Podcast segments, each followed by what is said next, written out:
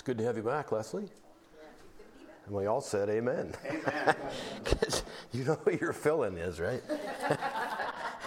Double amen. You've done good though, Leslie.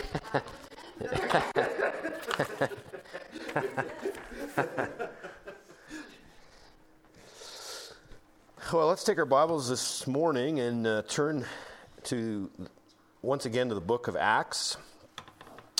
Acts chapter 7.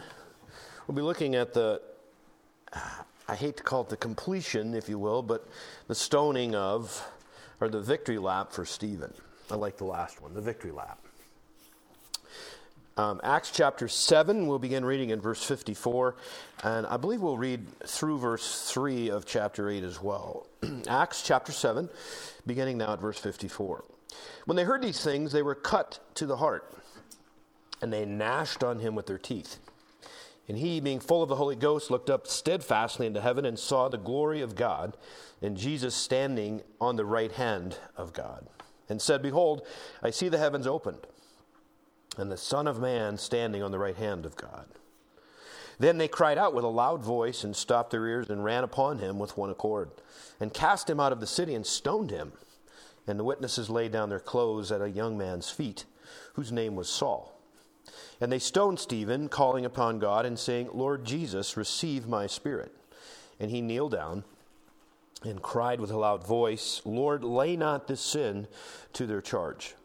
And we had said this, he fell asleep. And Saul was consenting unto his death.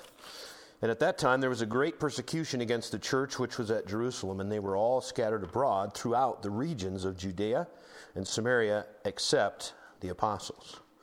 And devout men carried Stephen to his burial and made great lamentation over him. As for Saul, he made havoc of the church, entering into every house and hailing men and women, committed them to prison. May God add a special blessing in reading of His Word. And let us just pause for prayer before we begin our study this morning. Father God, thank you for the day, a beautiful, beautiful day of creation that you've allowed us again to be part of. Thank you for gathering us here in this place today as you've brought our life's journeys to this building, bringing the church, Father, together.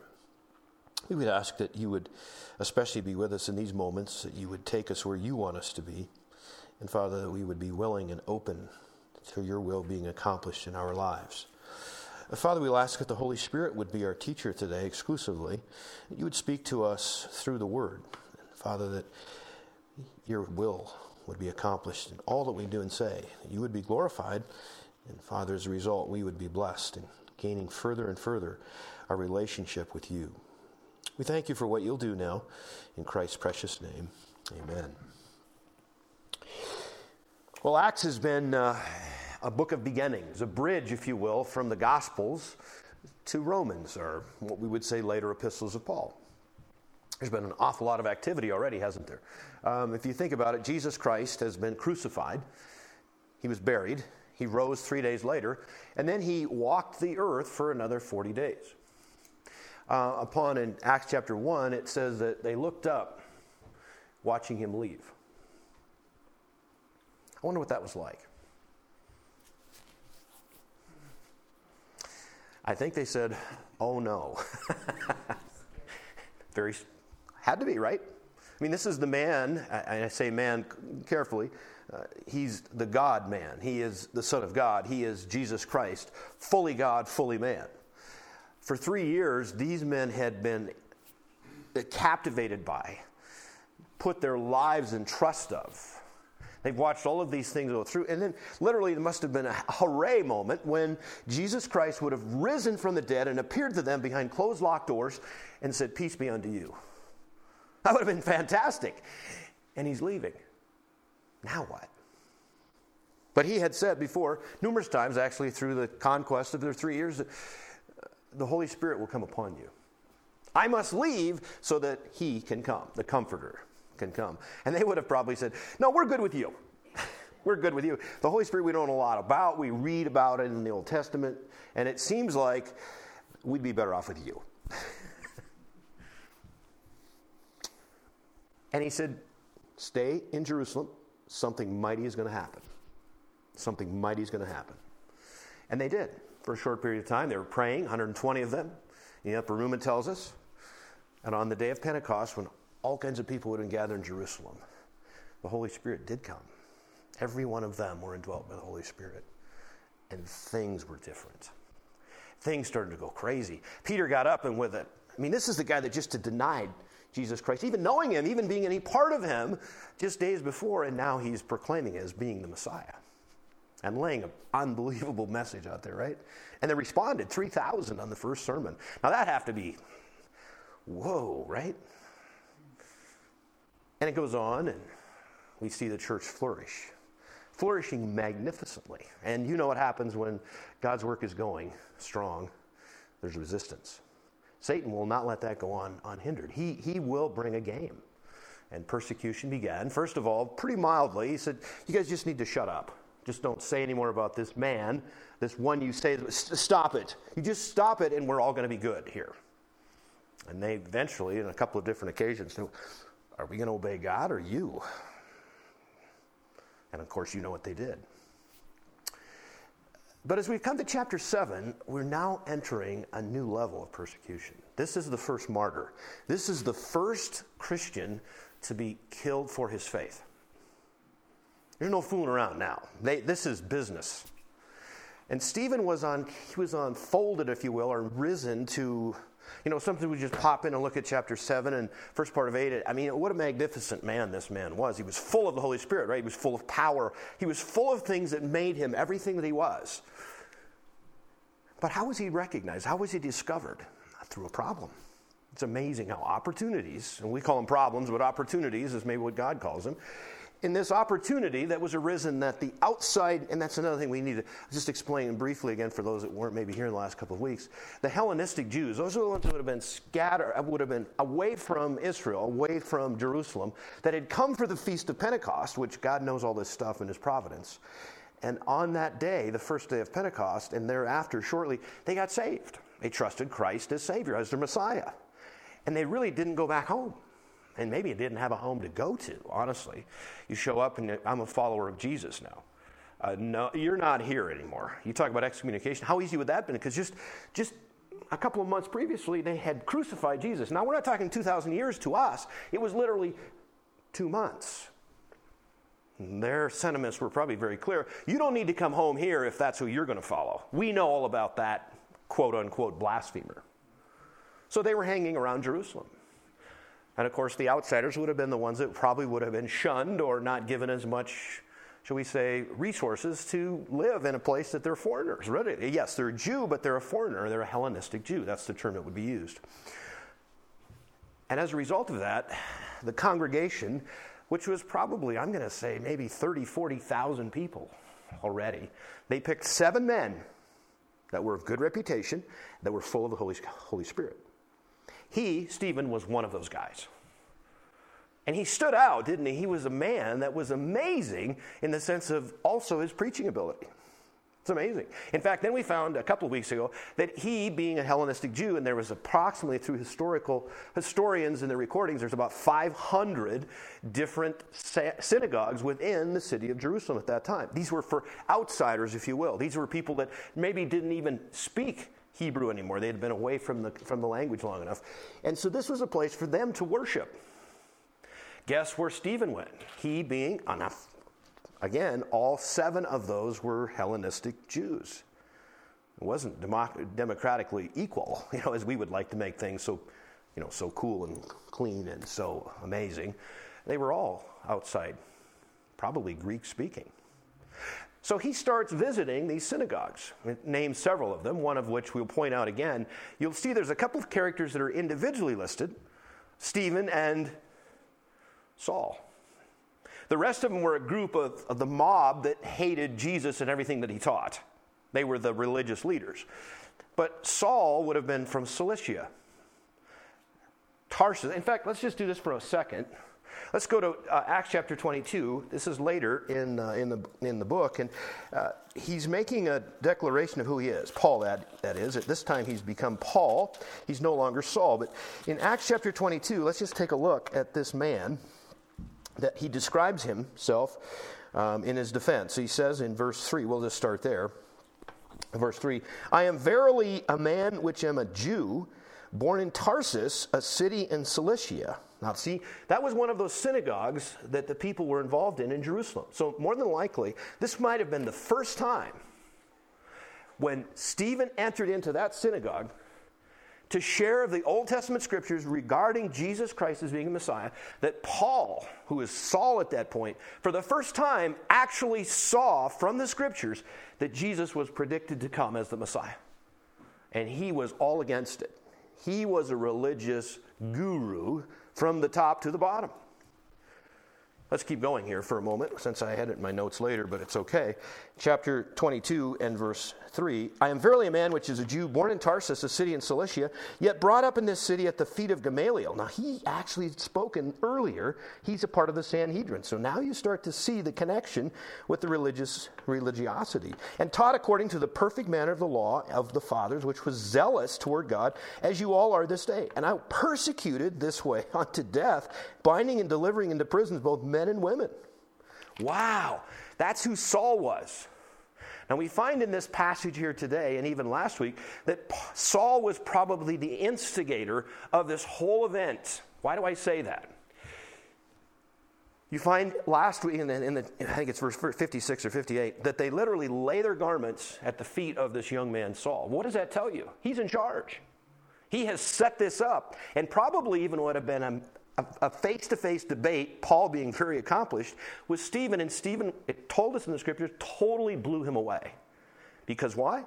He had the Holy Spirit living within him. He was able to say what the Holy Spirit said. And that whole chapter 7 is about that. So we're introduced to Saul. Now, would you like Saul? Not if you're a Christian. it would have been very difficult. It would have been, in fact, if you were to say, if there's someone that would not be qualified ever, ever, ever to reach Christianity to the outside world, the Gentile world, it certainly would not be him, right? Have you ever seen someone who's so anti God, so anti Christian, so out there, say, I don't know if there's any hope for that person. He would be that person. Saul would be that person. Zealous? Oh my. Sincerely wrong? Absolutely.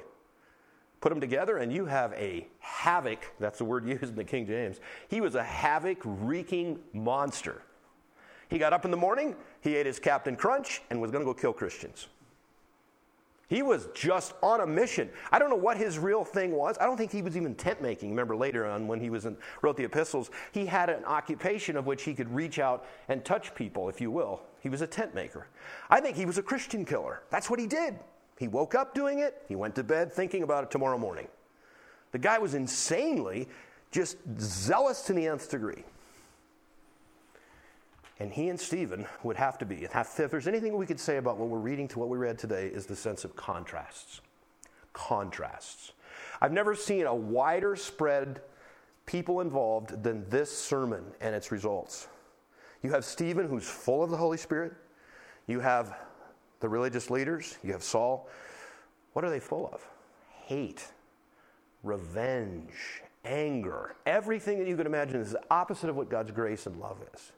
You just can't miss the contrast here. Now, I would like to liken, and we'll see how our time goes today, but um, I was just checking with Laramie if he can get it loaded. But at the end of our session today, if we have time, uh, I'll leave it to you. It's about a seven and a half minute clip that will reveal even more in detail than I'm going to share with you but there's a, there's a, I was, I was just thinking in the last couple of days, an example that would be similar to this. You have Stephen, which literally is being pummeled with rocks, falsely accused by false witnesses, and he still looks up into heaven and he says, Lord, don't place this sin on their life. Don't, don't, don't credit to their account. I'm asking you by grace, don't do that. Now that takes specialness, doesn't it? I don't know. You just, I, I, wasn't there. I'm not there, but I know how the stoning is revealed to us in the scriptures in the Old Testament, things that had to happen. And for him to do that is amazing. It reminds me of an event that was similar in January, that took place January 8th in 1956. There was five men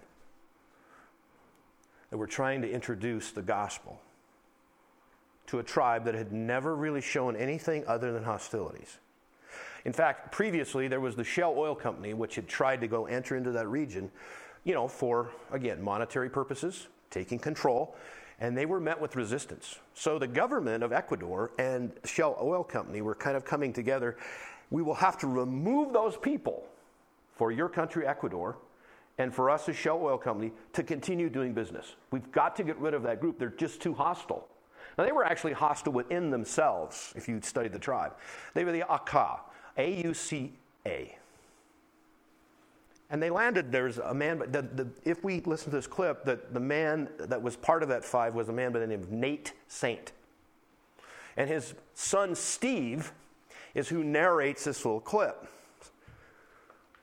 He was the pilot of that plane on that day, and he had spotted a settlement. He landed on a sandbar on a beach, which they called Palm Beach. As they landed, and there was five of them, and they were they had met just briefly with two women and a man previously to that, and seemed to go well. They were dropping gifts off. They were doing all of the things to show themselves to be. In fact, the reason they got involved was, we don't want this tribe to, to be disintegrated. We want them to find Christ. So that's where this all came together, right? There's so much more I could say, but I'm just trying to get to the, get to the meat of it. As they exited the plane, they were met with by 10 Auca warriors. Long and short of it, they were killed. Jim Elliot was one of those. You've probably heard of Elizabeth Elliot, a book she wrote, Through the Gates of Splendor. Amazing. And actually, Nate Saint's sister, Rachel Saint, and Elizabeth, or Betty Elliot, entered just a few years later into that same tribe, sharing Jesus Christ with them. Two, one, one, her brother that was killed, Nate, and Elizabeth's husband, Jim Elliot, who said something that is still, it's probably goes around the world. He is no fool who gives what he cannot keep to gain what he cannot lose. That's literally your life for Christ. But the part that's fascinating is Nate's son who had been born in Quito, Ecuador, just a little bit before that, knew that they had taken the life of his father. And he could not figure out why his aunt, Rachel, and Betty, he called her, Elliot, would even think of going to that place to share the gospel. I'm going to fast forward a moment. This is literally what Stephen has given his life and Paul is probably the most notable recipient of the pressure the gospel brought, so that literally you people are here today because of what Paul did through the epistles of the New Testament. But get ready. Stephen Saint, later in his life, ended up going back to that tribe. And he was baptized by the two men that killed his father. That, my friends, is love. It's not explainable, only through God's grace. This is very similar to that story. Stephen poured out his life, and Saul eagerly took it. But God used those moments to bring Saul, to make him Paul, to bring us in this room today. That's the providence of God. Praise God, absolutely. So let's go um, to, to, the, to the, the contrast, I guess we would say. Uh, Stephen has very clearly unfolded the gospel. He's put the he, he, was he was accused of blaspheming God. He was accused of blaspheming Moses. He was accused of blaspheming the law, and he was accused of blaspheming the temple. Those are the big four that will get your life. You, you will cut your head off. It's over. Or get stoned in this case. And and by the way, blasphemy. The penalty for that is stoning. I mean, they're following something they believe in. But he takes the example of standing again before the Sanhedrin. This is the third time in a few short chapters that literally the Sanhedrin has been witness the gospel from the outside, asking the questions Is this true? It's like opening the door. If they would have knocked on the door, so we want to tell you about Jesus, get out of here. They actually asked the question, opened the door, and Jesus Christ is reverberating through this Sanhedrin, the Supreme Court of Israel, opening, the, opening it up for them to really see again, once more, one more time, that Jesus is who he is, to see the truth one more time. I don't see a lot after this. religious leaders, they had rejected, rejected, rejected, rejected, rejected. How long will our leaders in the United States reject the Lord Jesus Christ? That's nothing to mess with, is it? I was reading, we'll not go there, but an Exodus that talks about Pharaoh and the ten plagues. Moses had asked to leave. And in chapter 8, I believe, of, of, of Exodus, it says that Pharaoh hardened his own heart a couple of times. And at the end, it was God hardened Pharaoh's heart. I don't want to be on the wrong side of that. no one wants to be on that side of it, ultimately. And what I see here is rejection, rejection, rejection. We go back in the Gospels, they rejected Jesus, they rejected Jesus' teaching, they rejected, they rejected, they rejected. What were they rejecting? The truth. That's what's happening today. This isn't, this isn't new information. It's happened back then. It's the same today, except how long will we reject the truth as a nation? There is a penalty. And I see this. This is probably the last event we can see, at least given to us in the scripture that those religious leaders were given the opportunity. Because at this point, because of this one man, Stephen, who was full of the Holy Spirit, he, and in fact, the way it's said, even in Ephesians chapter 5, verse 18, keep on keeping being filled with the Holy Spirit. It's like you never let anything other than the Holy Spirit fill you. And from that event, him being killed, the persecution spread the gospel outside of Jerusalem. God, in His grace, so beautifully allowed the church to begin and flourish within this very place. It was like getting a look. Okay, you didn't trust me, Jesus Christ. You didn't trust my teachings. Watch what I'll do through the Holy Spirit in Jerusalem with Jews from all over the world. Watch it. And they watched it, and they hated it, and detested it, and rejected it. And there's a price to pay for rejection. There is a price to pay.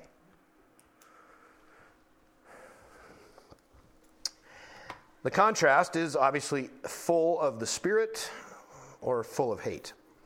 Verse 54 of Acts chapter 7, it says, When they heard these things, as he literally took the blasphemy charges against him and turned them, as we spent all last week doing, and turned them around and accused and indicted them for blasphemy and the very same things they'd accused him of and he did it skillfully. But the word, the, probably the verse that would have really, really hit them was verse 51, Acts chapter 7.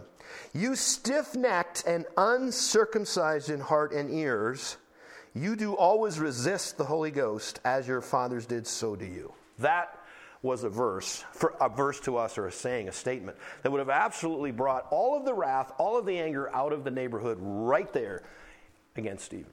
Was it true? Absolutely. Their circumcision was only external. There was nothing that changed their lives or their heart. Verse 54, it says this And when they heard these things, they were cut to the heart. Cut to the heart.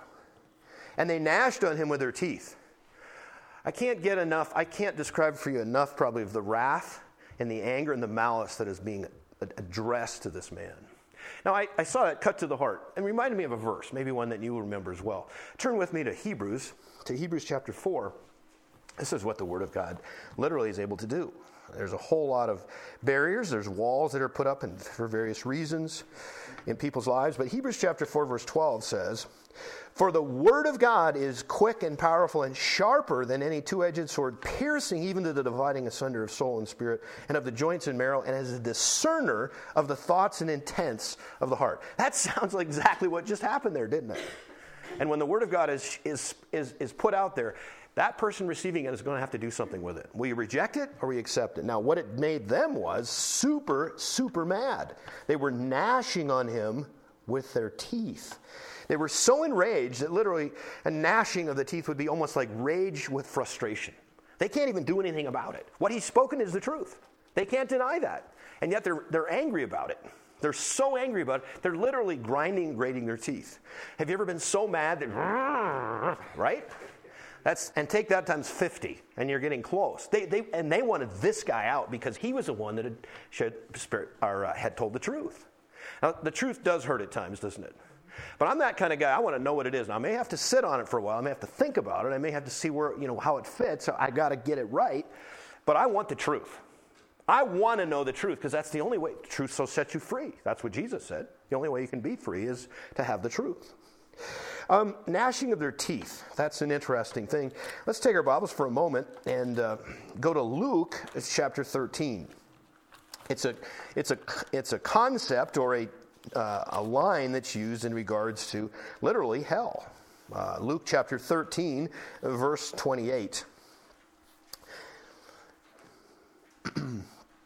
verse 27 But he shall say, um, he's regarding the kingdom, he said, I will. T- I know, I know you not whence you are. Depart from me, all you workers of iniquity.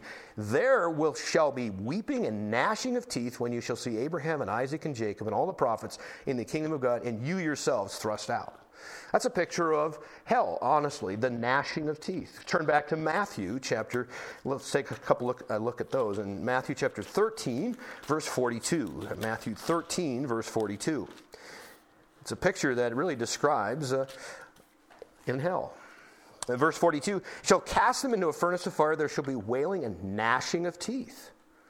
Gnashing of teeth. Verse 50, same chapter. There shall cast them in the furnace of fire, there shall be wailing and gnashing of teeth.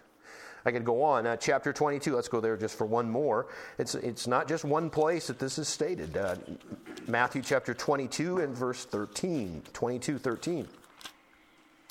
Then said the king to the servants, Bind him hand and foot, take him away, cast him into outer darkness.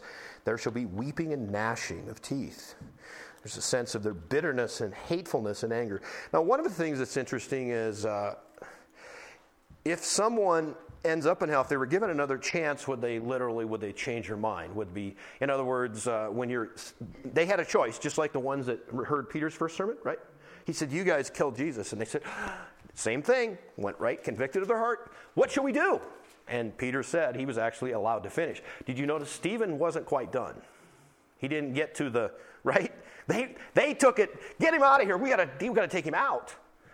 And Peter said, repent, that is to turn directions and confess. That's the answer. Okay? And 3,000 of them did. These guys rejected to the max. Take a look at something. They say the gnashing of teeth. What what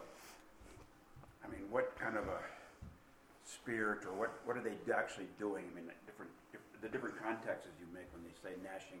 It, it, would, re- it would really be uh, an unrepentant anger against God. We'll look at it now in Revelation for a moment. Because this is, this is something that, um, in other words, if you were given another chance, would you get it right? Or, or here's another thing. Think of it this way for a moment. In other words, God is reaching out in love and mercy right now right? It's called grace. Mercy is not giving us what we deserve. Sin is rewarded by death. That's what the scripture says. Sin came upon all men, for all, I'm sorry, death came upon because all have sinned. That's the facts of the matter. I can't change that. That's what happened. Thank you, Adam and Eve. And if I would have been in the garden, I'd have messed it up too. But it doesn't matter. That is the truth. Okay? Are we doing that today? Is, that, being done today?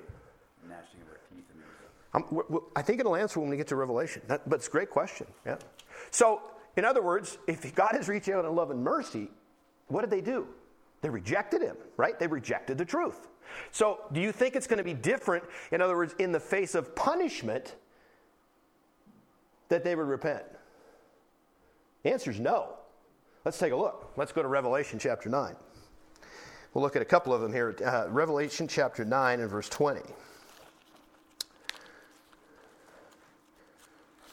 Revelation chapter 9 and verse 20.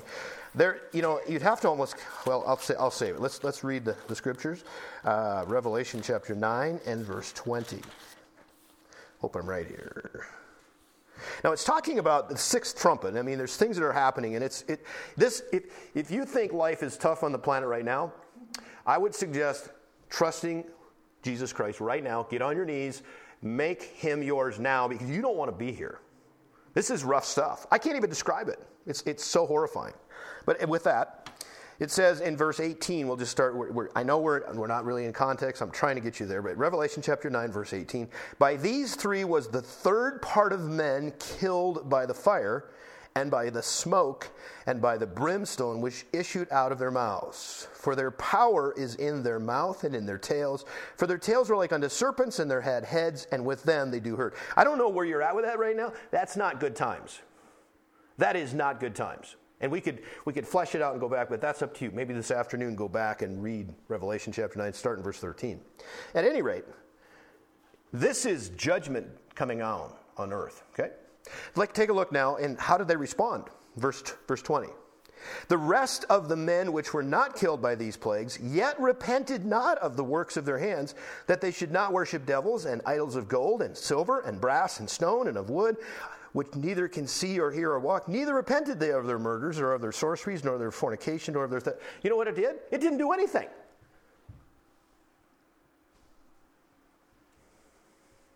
Let's keep going.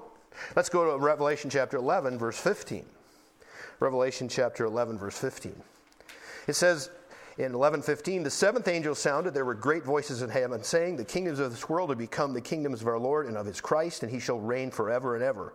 And the four and twenty elders which sat before God on their f- seats fell upon their faces and worshipped God, saying, We give thee thanks, O Lord God Almighty, which art and wast and art to come, because thou hast taken to thee thy great power and hast reigned. And the nations were angry. Did you, do you see the contrast? It's those that trust God's plan and those that don't. They were angry, and thy wrath is come, and the time of the dead that they should be judged, that thou shouldest give reward unto the servants, the prophets, and to the saints, and them that fear thy name, small and great, and shouldest destroy them which destroy the earth. And the temple of God was opened in heaven. There was seen in his temple the ark of his covenant. There were lightnings and voices and thunderings and earthquake and great hail. Then turn over to chapter 16, same book, Revelation chapter 16, and let's take a look at verses 8. 16, verses 8 through 11. Revelation 16, verse 8. The fourth angel poured out his vial upon the sun, and power was given unto him to scorch men with fire. I don't know what global warming looks like today. That, my friends, is global warming. It's going to be hot enough that literally the skin will probably be burnt off in some cases. Okay? The men were scorched with great heat and blasphemed the name of God which hath power over these plagues, and they repented not to give him glory. My point is this if people do not repent with the message of truth, with God reeling out his grace, they will not do it in the sense of punishment. Right there in Revelation is very clear. There will be no one in hell if they were given another chance that they would turn around and literally repent. Now, it may be fake, but do you not see it? It's clear. That is amazing. You have the religious leaders of Israel that have rejected and rejected and rejected and, and continue to reject in the face of truth. It's no different than it is today. It's pretty sobering. Now, if you're keeping track of, actually, I've got another verse. Let's go to Hebrews chapter 3 for a moment. I'm not sure what this is about exactly. Hebrews chapter 3, and let's take a look at verses 7 through 12. Hebrews 3, verses 7 through 12. Oh, yeah, here we go. Here we go. Uh, Hebrews chapter 3, verses 7 through 12. Wherefore, as the Holy Ghost saith, Today, if you will hear his voice, harden not your hearts, as in the provocation in the day of the temptation in the wilderness, when your fathers tempted me, proved me, and saw my works forty years. Wherefore I was grieved with that generation, said, They do always err in their heart and they have not known my way. So I swear in my wrath, they shall not enter into my rest. Take heed, brethren, lest there be any of you an evil heart of unbelief in departing from the living God, but exhort one another daily while it is called today, lest any of you be hardened through the deceitfulness of sin. See, that, that is, isn't that, this is, if I was going to tell young people particularly, okay? Every time you reject Jesus Christ, makes the next time easier to reject Christ. And pretty soon, your heart, that's what it's saying. Your heart becomes hard. You don't even hear the message. Right now, if you were going to ask those 71 in that Sanhedrin, did they even hear truth? No, they didn't. Their ears were blocked. In fact, we'll see it. They physically closed their ears to what Stephen was saying. That's deep in the sense of rejection. Now we don't even want to know the truth. Let that register for a moment. Who wouldn't want to know the truth? Those people right there. They didn't even want to know the truth. That's hardening. You've heard hardening of the arteries? This is hardening of the heart. Serious stuff. Now, there's three people actually that uh, I would have to say, people given from God. Uh, the first one, I'll just help, help you along this John the Baptist. Remember, he was the forerunner. He was the one that said, Repent, for the kingdom of heaven is at hand. He was the forerunner for who? Jesus Christ. he sees Jesus for the first time and he said, Behold, the Lamb of God which takes away the sin of the world. Hadn't even had a conversation yet, but he identified through the power of the Holy Spirit that is Jesus Christ and he is the Lamb of God which takes away the sin of the world. He's the one that's going to redeem mankind from sin. Now, what happened to John the Baptist? He was beheaded. By whom? By Herod. Why? He, he, stole, he stole a wife. You can say it however you want to say it. He, he, he, had, he, he took a wife that was not supposed that was not his, lawfully. Now, the religious leaders, did they not know that? Was the scripture not clear to them? Oh, of course it was. What did they do? Absolutely nothing. So they permitted the death of John the Baptist. In fact, it seemed as such they were actually going to, they, they actually, Herod, since he saw how much, it seemed like everybody kind of enjoyed the fact that the truth giver get, was taken away, that he was maybe going to do that on a couple other levels.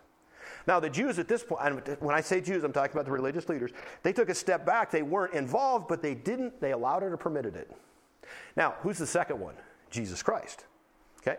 Now, the very thing that Stephen is being accused of, this is like deja vu. This is like Jesus and Stephen are in the same room because they were being accused of the very same thing. Now, what did they say after they had, they had, there's six total trials in Jesus Christ's account. Every single one of them was illegal. But there was three of them, first of all, that were with the religious community. They found him guilty of blasphemy.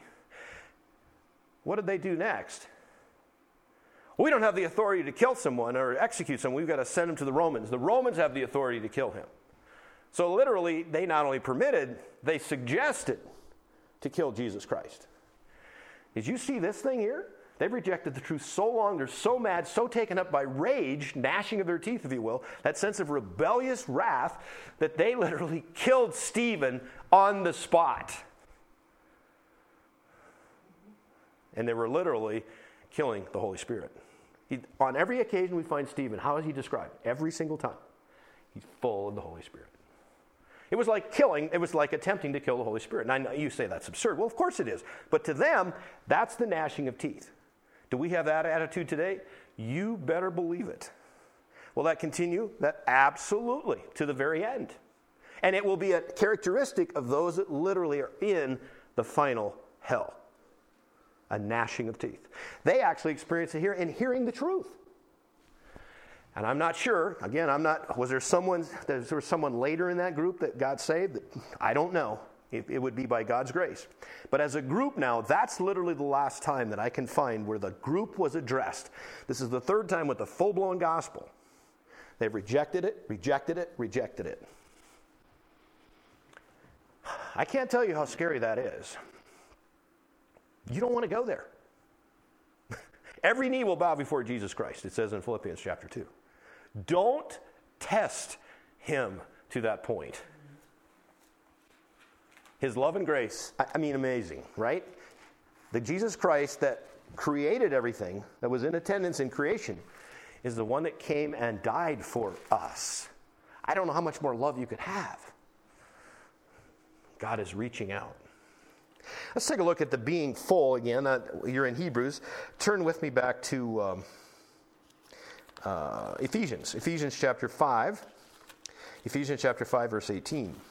We'll get the concept again, what really it means to be filled with the Holy Ghost. Uh, we, we sometimes, there's, there's, I don't know exactly how it's there or why it's there, but for most of us, when we see, when, when we just have the statement, they were filled with the Holy Ghost, there's something like it's just for this momentary doing some, um, I don't know, some stuff that's not ordinary. Okay, he, he, was filled with the Holy Ghost, and depending upon, you know, you can take that in different places of uh, doctrinal differences. Okay, but the point of the matter is, this should be the common circumstances of the character of a Christian man or woman that has the Holy Spirit within them, which is every single one does, but you should be continue to be filled and filled and filled. And you know what that means? This is really key. Controlled by, to be dominated by the Holy Spirit. It's not just being filled with, but to be controlled by. That's why, as I talk about uh, Jim Elliot and, and this uh, Nate Saint's son, Steve, I mean, their response to a persecution, aside from being filled with the Holy Ghost, it couldn't happen. It, it's, it's outside of us. We are a new creature, literally, in Jesus Christ. The Holy Spirit changes you when you're controlled by Him. Ephesians chapter 5, verse 18, it says, Be not, I'm to I'm going to say this, be not controlled with wine wherein is excess, but be controlled with the Spirit. See, I just use the word controller because that's what I want you to do. It's like in a car, when you have the steering wheel, you're in control. That's how the Holy Spirit wants to drive you, if you will, where He wants you to go. How easy is that? I'm getting blank stares right now. It's just like, let's not talk about that right now. Let's not, you know, it's, it's, it's yieldedness, isn't it? You're saying yes to the Holy Spirit. When, when that truth comes across your radar, like right now, see, that Holy Spirit was in that room in the Sanhedrin saying, That's the truth. You did kill the Messiah. Jesus was the Messiah. No yieldedness there. Walls of stone go up, resistance, rebellion. That's why, you know, if you go to the Proverbs and places, it says what things God hates. There's one of them he mentions twice. Just in case you missed it the first time on the list, he mentions it again, and it is and pride. Both of those go together. And you, you, you, look at Satan. Look at Satan.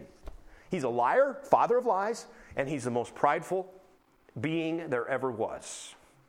Guess what's not room if you are full of pride?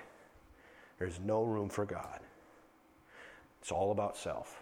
You're self filled or you're spirit filled. What did we say about filling? Controlled by. Controlled by self. How do you be controlled by self? Is pride.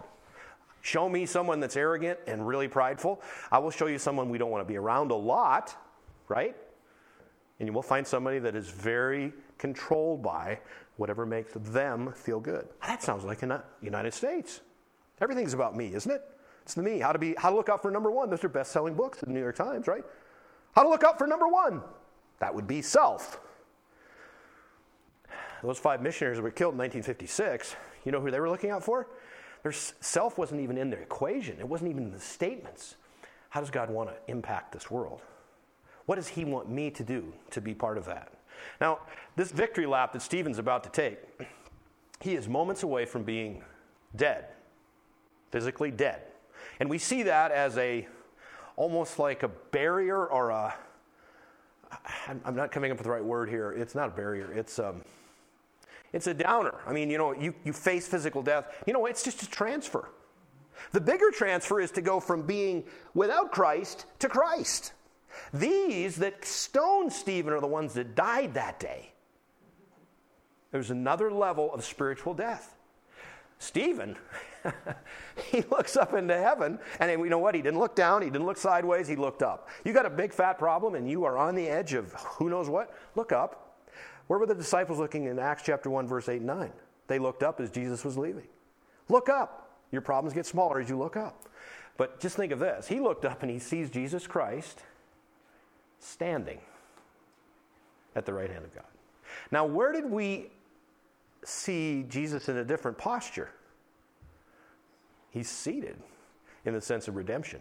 That work, in other words, he did his work on the cross, he paid the price, and he sat down at the right hand of God. But Stephen, right now, he is in need. He's standing up, and literally, Stephen saw him as receiving him. He said, Lord Jesus, receive my spirit. Isn't that, that's, that is so cool. The death to Stephen was just, it said he fell asleep. Now, we see the rocks and being pelted and the pain and anguish and that stuff.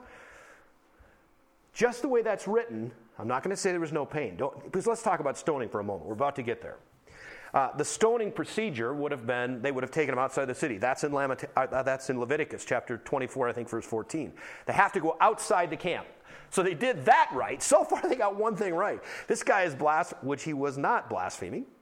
But in the case he would have been, we're going to do it in the right place. right? We're just going to we're going to make up the rules, but we're going to go to the right place. Hmm. Okay? So you go outside of the city, outside of the camp. Now there would have had to have been what would call I would call it a 10 foot precipice. Okay? In other words, origin, now he had to have at least two or three witnesses to declare and to, to say in unison of the things that this blasphemous charge could be warranted. And it sounds like they actually paid these guys. They found somebody that wanted a little bit of money, some bribery, or whatever you want to say. You say this, and life gets better. But here's the one reason behind that. I don't know if you knew this or not. It's not just a matter of taking this man in this case, and throwing him off the precipice, and the whole congregation started stoning him. Oh, no, it wasn't that way. It put responsibility on those witnesses.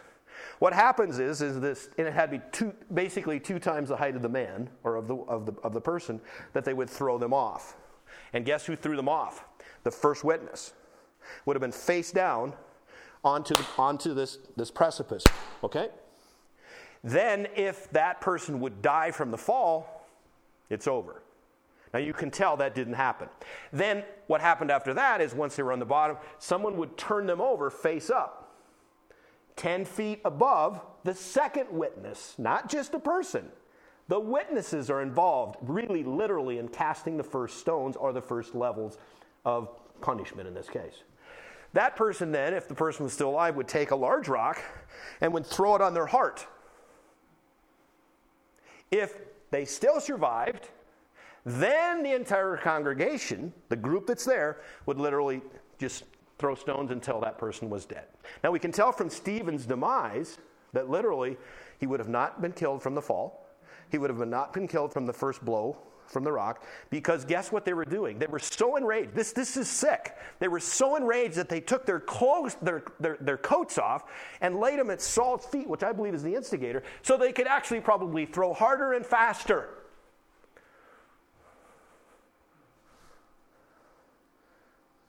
That's the enragement of rejection. And in all of that, Let's now I've, I've given you that as a background. Now let's watch it from Stephen's perspective and start look at contrasts again. We look at spirit-filled to hate-filled. We're going to look at the difference between love and hate. Let's watch Stephen. I don't know what you would do, I, you know, and, and, you can't be in that position. But one of the things I'm convinced of: when are we the strongest? You guys can answer that question. When are you the strongest? When we're weak, right? There's only been a few people that have been able to look and see into heaven Ezekiel, Isaiah, Paul. There may be a few others, but I'm thinking of those. Remember when Paul was able to see into the third heaven? It talks about it in 2 Corinthians chapter 11 or 12, right? And he saw stuff that nobody saw. Can you imagine having seminars? Put in the newspaper, the Jerusalem Times. Come and see Paul speak about heaven, which he was he saw it in its fullest form. Let him speak to you and see your most amazing, the spectacle of heaven to be unrolled and on in, in front of you. God said, You know what? I, I, love you more than that. Here, I'm going to give you a little, a little thorn in the flesh, right? How many of you guys like thorns in the flesh? I don't even like a little pebble in my boot. Isn't it amazing how you can have a little piece of sand and the thing is driving you nuts? You got to take your, you got to find it, right? You can be so involved in everything. Right? And that's what the thorn in the flesh did. It literally would take the attention off, break the pride cycle, and say, you know what? And what did Paul do? He prayed three times he, to have it removed. We don't know exactly what it was. Some have said eye problems. Who knows? But the, the point of the matter was, it was enough that Paul three times sought the Lord God to take it away. And no, he said, My grace is sufficient for you. And then he said something. Let's, let's read this, because I, I know it's a familiar passage, but this is really the key to all of this. And if you're concerned about being in a pickle, a real spot of where potentially your life even taken, and I'm convinced that you get a double portion, if you will, because when you're the weakest, you're the strongest, if you will. Um, where did I tell you to go? I just completely lost my mind. Second Corinthians, there we go. Second Corinthians chapter 12. I think we'll try that. And at the first part of that's, again, a Sunday afternoon read for you. You can start in verse 1 and see what he was given the opportunity to. But let's go to verse 7.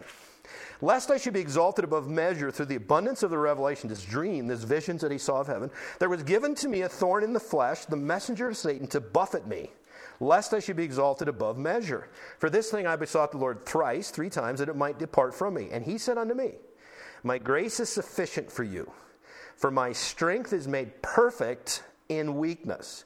Most gladly, therefore, will I rather glory in my infirmities, that the power of Christ may rest upon me. Therefore, I take pleasure in infirmities and reproaches and necessities and persecutions, in distresses for Christ's sake, for when I am weak, then I'm strong.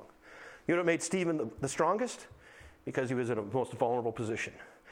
But now let's go back and read this account now. I've, I've laid some groundwork for you. Now let's go back to Acts chapter 7, and let's, I'm going to start again in verse 54. Watch it unfold. You just look at these contrasts and watch what takes place. When they heard these things, they were cut to the heart. They gnashed on him with their teeth, and he, but but he, being full of the Holy Ghost, do you see the contrast right there? Anger and, and full, of, full of the Holy Ghost, looked up steadfastly into heaven, saw the glory of God, and Jesus standing at the right hand of God, and said, Behold, I see the heavens open. Now he's speaking this to the group. I, this isn't going to make it better, by the way, either. I see the heavens open and the Son of Man standing on the right hand of God. Then they cried out with a loud voice and stopped their ears and ran upon him with one accord and cast him out of the city and stoned him. And the witnesses laid down their clothes at a young man's feet whose name was Saul. And they stoned Stephen, calling upon God and saying, Lord Jesus, receive my spirit.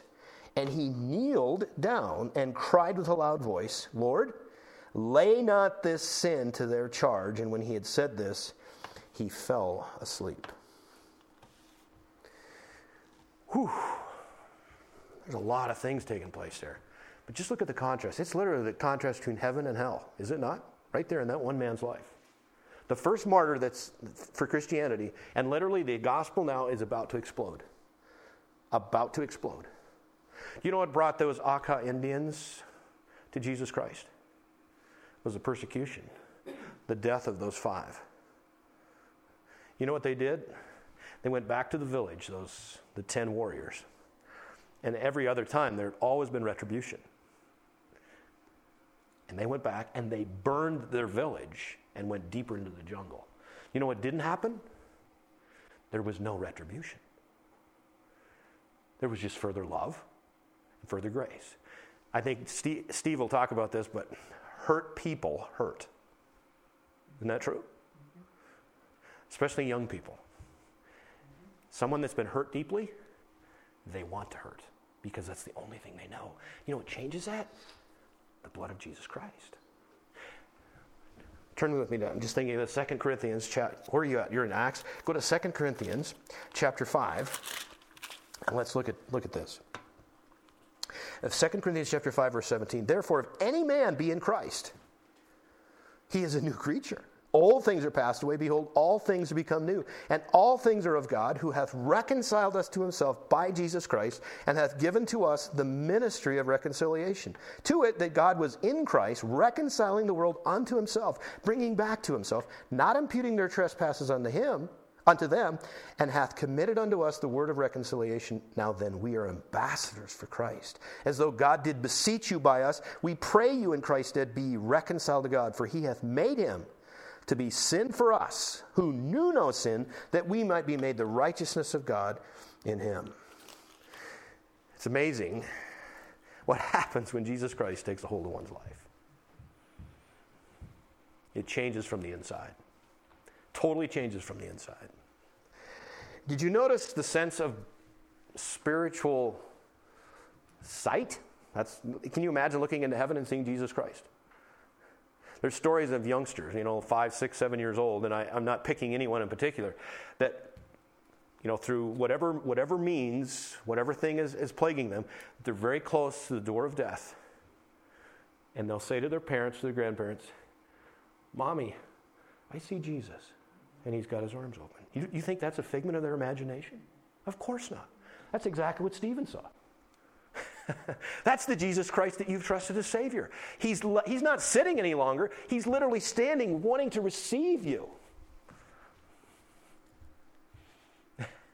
the love of God is amazing. But did you see the spiritual blindness? When you reject the truth long enough, it consumes you. He looked up. Let's go to Mark chapter 14, verse 62. The word he used was Son of Man. Now, that's just, if you were talking about turning the dial up on the furnace to a higher level of gnashing of teeth, that'll get it done. Because there's a statement that would be connotated with that. Let's go to, um, what did I just tell you? Mark chapter 14, verse 62. Mark 14, verse 62. 14, 60, whoops, I'm in Matthew. That's not going to work. Matthew, I'll be there. Just go and hang out for me. Matt, Mark, there we go. Good grief. Mark 6, 14, verse 62. Now, this is the trial before Caiaphas. Okay, these are the trials of Jesus Christ. Uh, just watch this. This is, this is pretty cool. The high priest, this is verse 60. The high priest stood up in the midst, asked Jesus, answering, Answer son nothing? What is it which these witnesses against thee? I mean, what are you going to just sit there? But he held his peace and answered nothing. Again, the high priest asked him, and he said, Are you the Christ, the Messiah, the Son of the Blessed? And Jesus said, I am. And you shall see the Son of Man. Did you see that? That's the same term that Stephen said. He said, The Son of Man sitting at the right hand of power and coming in the clouds of heaven. And they lost it. That was where they totally lost it, and they said, Crucify this Jesus. Guess what Stephen said? I see the Son of Man, which means the Messiah. if you thought they were mad before, they are over the top seething, seething with anger. Resist, resist, resist. There's an interesting thing. Uh, you're, you're still in Mark, right? Turn with me to Mark chapter 5 for a moment. And as you're turning there, uh, in verse 57, I'll read it. Don't, don't go back to Acts, I'll read it for you. Acts chapter 7, verse 57, it says, Then they cried out with a loud voice, stopped theirs, and ran upon him with one accord. Uh, ran, okay? Mark chapter 5 and verse 13. Mark chapter 5 and verse 13. Now, you remember Jesus, the Gadarenes, there was the demon possessed man. And he, so let's just start in verse 8. He said unto him, Come out of the man, thou unclean spirit. Okay? And he, and he asked him, What is thy name? And he answered, saying, My name is Legion, for we are many. And he besought him much that he would not send them away into the country. Now there was there nigh unto the mountains a great herd of swine feeding. And all the devils besought him, saying, Send us into the swine that we may enter into them. And forthwith Jesus gave them leave. And the unclean spirits went out and entered into the swine, and the herd ran violently. That is exactly the same Greek word as it was for those men running at Stephen. It's exactly the same word. And I'm afraid to say it's exactly the same influence. 2,000, I've not seen 2,000 pigs in a group, I don't think. Have you? Anybody seen 2,000 pigs in a group? Yes, I have. Have you? Okay. Were they big? Were they little? Feedlot, feedlot. Yeah. 2,000. 2000. Okay, now, now, so Paul's got it in his mind. You have it in your mind, but It's a not nightmare. to. It's a nightmare. it is a nightmare. It is a nightmare. But just think of this for a moment. So you got 2,000 pigs, and they're obviously probably large, and they're not just little uh, piglets, right? These are these are they're, they're out, you know, doing their thing, eating, grazing, or whatever. And it says that this legion. So think of this. There had to be a whole lot more than a few because 2,000 pigs ran violently off the cliff and drowned in the sea. That is the exact same Greek word that's used as they ran towards Stephen. Not only did they reject truth, they're being influenced by the enemy. Whoa. 2,000 of them, Paul. What, what'd you do with those? How's that? How, what'd you do with That all was those? a stockyard in South St. Paul. All right. They were to be killed. That's a lot. Fat hogs. That's, that's a lot. We had 100 Sal Faro to finish, and that was about 200 too many. at any rate. Okay, back to the, back to the, to the story at hand. Um, contrast, what did we talk about? We talked about spirit filled versus hate filled. We talked about sight, that would be blind versus real sight. We talked about love versus hate. There's really life versus death. They thought they were killing Stephen, but they were really killing themselves. We talked about the stoning. Um, let's go to let's go to uh, John chapter 11 for a moment. These are Jesus' words talking about life. John chapter 11, and take, take, take a peek here. Verse 25. Now, Lazarus, another example of where things went wrong, if you will. If you were Mary and Martha, let's just set that up for a moment. so, Mary and Martha and their, and their brother Lazarus, and they had sent word to Jesus that their brother is really sick, really sick, like really sick, and you need to come immediately. And it said that Jesus lingered. He sort of like took his time. Rather than run right over to the Bethany, it's almost like, hey guys, let's, uh, let's just relax for a little bit. Really, that's what, it, that's what the text says. Now, what if he would have ran right over there and Lazarus hadn't died? Yeah, no big deal, right? He's done a lot of that stuff. He waited until he was literally dead. And not just died the day, he waited until it was definitely death. Like he didn't wake up, right? And Mary and Martha. How would you like to have been them? Where's Jesus? Where's Jesus? Have you ever asked, where's, where's God right now? I got a real problem. Where's he at? Who knows what he's going to do with that problem? Look what he did with Stephen now. It seems tragic, but you know what? That opened the mind, the, the, the missionary field to everything that ever happened after that. You know what they would have done in Jerusalem if there had been no persecution? They just stayed in Jerusalem. we don't like to change. How many of you like to change? My mother was, she was, she never liked to move. Okay? And if you were married to my father, you moved. A lot, it seemed like. But you know what? It was, it was amazing. I watched my mom and she said, ah, you know, she, oh, I don't really want to go. This is, you know, my, this, I, this is home, right? And it's my friends and I, and you got to do new stuff. And she liked to just stay where she was. That's just who she was. She had that homing instinct. Okay, are you guys like that? Boy, no, you just aren't going to engage. I got to. Okay, okay. I'm trying, trying. But my dad, now he was an adventurous type. I got a little of that. That's in my DNA a little bit. Show me a challenge, show me somewhere, I'm ready to go. It's, it's just what I am, right? So a little bit of, and it was never a conflict because this is the really cool about thing about my mother was it was determined and we're going to go. They went and it was amazing. She would just settle right in. This was the new home. We're going to we're to make new friends. We're going to and it didn't take any time at all, but she was almost fearful of the change, right? That's much the same way when God is calling us to new steps in your journey. Mary and Martha, if you'd have asked them, Where's Jesus? I mean, we got the word out to him. Our brother's going to die. In fact, he did die. If only Jesus had been. That's exactly how they met her, met him on the road. Right? Oh, if you'd only been here. And he says, No, no. God's going to be glorified beyond what you can even comprehend. And within a few minutes, guess what? Your dead brother, who is the fourth day, he comes walking out of the tomb alive. Now, that's a bigger deal than getting him out of a flu, right? God was glorified, they were blessed. But Jesus said something. This is what we want to look at. John chapter 11, let's take a look at verses. Uh, oh, let's see. Oh, I'm in 10. That's not, I'm not going to find what I'm looking for there. Um, okay, verse, verse 21 chapter 11 John. Then said Martha unto Jesus, Lord, if thou hadst been here, my brother had not died. But I know that even now, whatsoever thou wilt ask of God, God will give thee. that was more of a little caption, kind of like a, you know, a cliche. Yeah, you know, we believe in you can do anything. How many times have you said that? Remember what the angel told Mary? She's going to have a baby and she's a virgin? That's a little impossible. He said, with God, nothing's impossible. Do we really believe that? Do we really believe that? Watch what he says. Verse 23 Jesus said unto her, Thy brother shall rise again. I'll tell you how much she, Martha said unto him, I know that he will rise again in the resurrection at the last day. Jesus said unto her, I am the resurrection and the life. He that believeth in me, though he were dead, yet shall he live, and whosoever liveth and believeth in me shall never die. Believest thou this? That is a perfect caption to Stephen's martyrdom.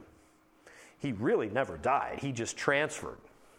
He's literally, in, in, in, I don't know, that split second, he's in this precipice being stoned, and in the next second, or part thereof, he is right there with Jesus Christ. And guess who died further that day were the ones that were stoning him. Now, Saul, do you think he was any less miserable than a person on the planet could ever possibly be? He was zealous,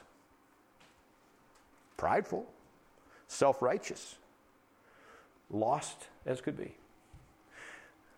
But I'm convinced that Stephen was the, was the impact that, that Saul needed. So when Jesus met him on the road to Damascus, it all started to make sense. Stephen's martyrdom changed the world. Changed the world. Receive my spirit. Go to 2 Corinthians chapter 5 verse 8 on that moment, his spirit was with God. Now, his body was buried, we read that, but his spirit, the real Stephen, was instantly in the arms of Jesus. 2 Corinthians chapter 5 and verse 8. Paul wrote this uh, through the inspiration of the Holy Spirit. In 2 Corinthians chapter 5 and verse 8 it says, For we are confident, I say, and willing rather to be absent from the body and to be present with the Lord. Exactly right. No gap in time for Stephen, instantly in the arms of Jesus Christ. The same mob that hated him, Stephen, the reason was is because they hated Jesus.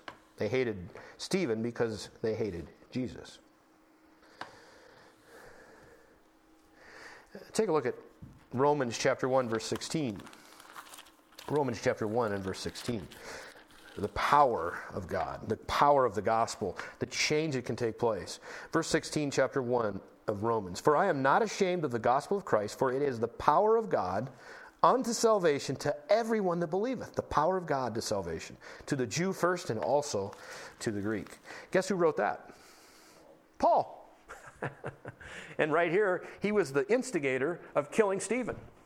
Because Paul wrote Romans. He said it's the power of God unto salvation.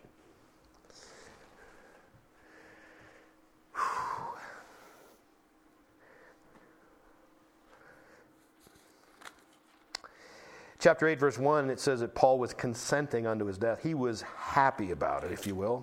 It says there was a great persecution against the church, which was in Jerusalem, and they were all scattered abroad throughout the regions of Judea and Samaria, except the apostles. The apostles stayed kind of holding the foundation to Jerusalem, in Jerusalem, if you will.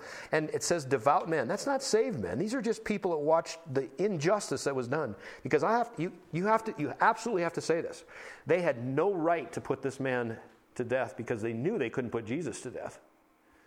And in such an enraged, rabid, oh my goodness, I can't you just go to the nth degree that you can possibly think of enragement and frustration by not doing. They literally just stoned a man illegally. They had no right to do that under the power of the Romans.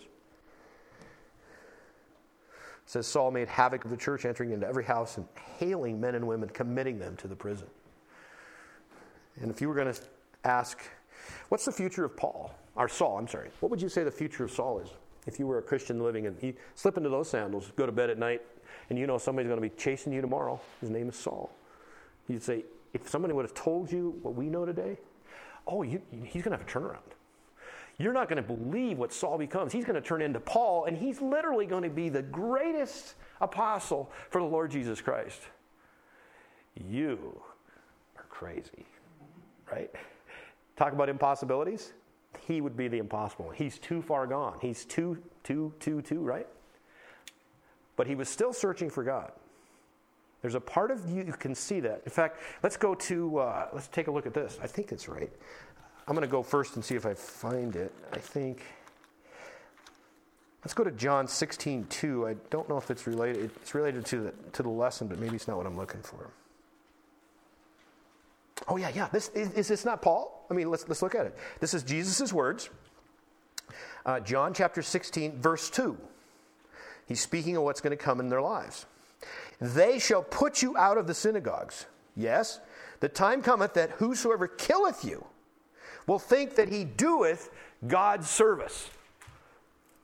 That's pretty much what Saul is thinking, isn't it? He, he's, he's on board. Let's get rid of these losers. That's the problem. They're a scourge to all of us.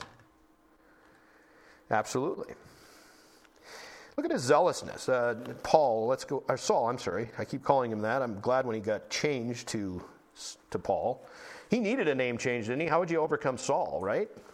He needed to be a new creature, yes, internally, but also externally. He had such a reputation. Galatians chapter 1, verses 13 and 14. 13 and 14. For you have heard of my conversation in time past in the Jews' religion, how that beyond measure I persecuted the church of God and wasted it, havocked it, and profited in the Jews' religion above many, my equals in my own nation, being more exceedingly zealous of the traditions of my fathers. That's exactly who he was. That's who he was. He brought a game every day to do what he thought was right.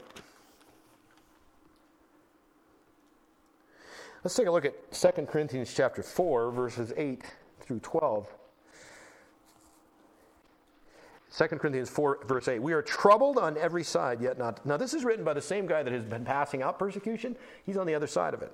We are troubled on every side, yet not distressed. We are perplexed, but not in despair. Persecuted, but not forsaken. Cast down, but not destroyed. Always bearing about in the body of the dying of the Lord Jesus, that the life also of Jesus might be made manifest in our body. For we which live are always delivered unto the death for Jesus' sake, that the life also of Jesus might be made manifest in our mortal flesh. So then, death worketh in us, but life in you. He really was partaking of the very things that he was dishing out. That change come as a result of Stephen. You guys want to listen to the. Larry, would you ever, were you able to load that clip? Yeah. Okay. You guys okay? It's like seven and a half minutes. Now, again, the background of this the man speaking, is, his name is Steve Saint. His father, Nate Saint, was the one that was killed January 8th. Part of the five member crew, he was a pilot that had signed up for uh, to, to, be a you know a aviation pilot for missionaries. Okay, uh, Jim Elliot would be part of this. Now, where it goes, you're going to see a man that traveled actually through the through United States that was part of this tribe that killed his father, and he was interviewed. That the journalist just could not fathom it. That's the outstanding love of our Lord Jesus Christ. So, with that, go ahead.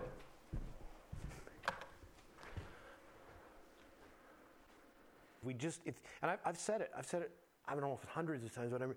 You read chapter 7 and the first part of chapter 8 of Acts, and you, what is God doing? This guy was so amazing. Why didn't he have him on earth for that, you know, whatever, for 78 years? Jim Elliot was 28 years old when he was killed. Nate Saint was 32, left a family behind. It seems so not right. One day, we're going to understand all of. Stephen died at exactly the right time. He transferred from a life on earth instantly into his Savior's arms. A man by the name of Paul, Saul at that time, became changed, I'm convinced, because of what he saw in that man, Stephen. How would you, as killing that man that day, as he's kneeling, he somehow got enough strength after being pummeled to kneel, and it says he looked up into heaven, he said, Lay not this sin to their charge.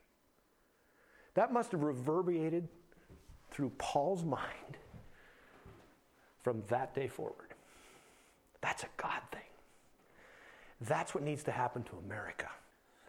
That's what needs to happen to families.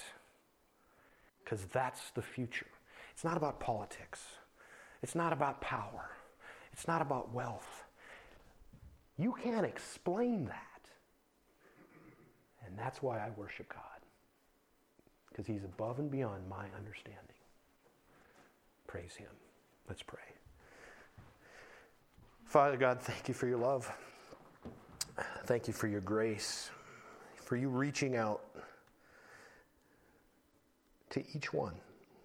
You've said that God would that all would come to repentance.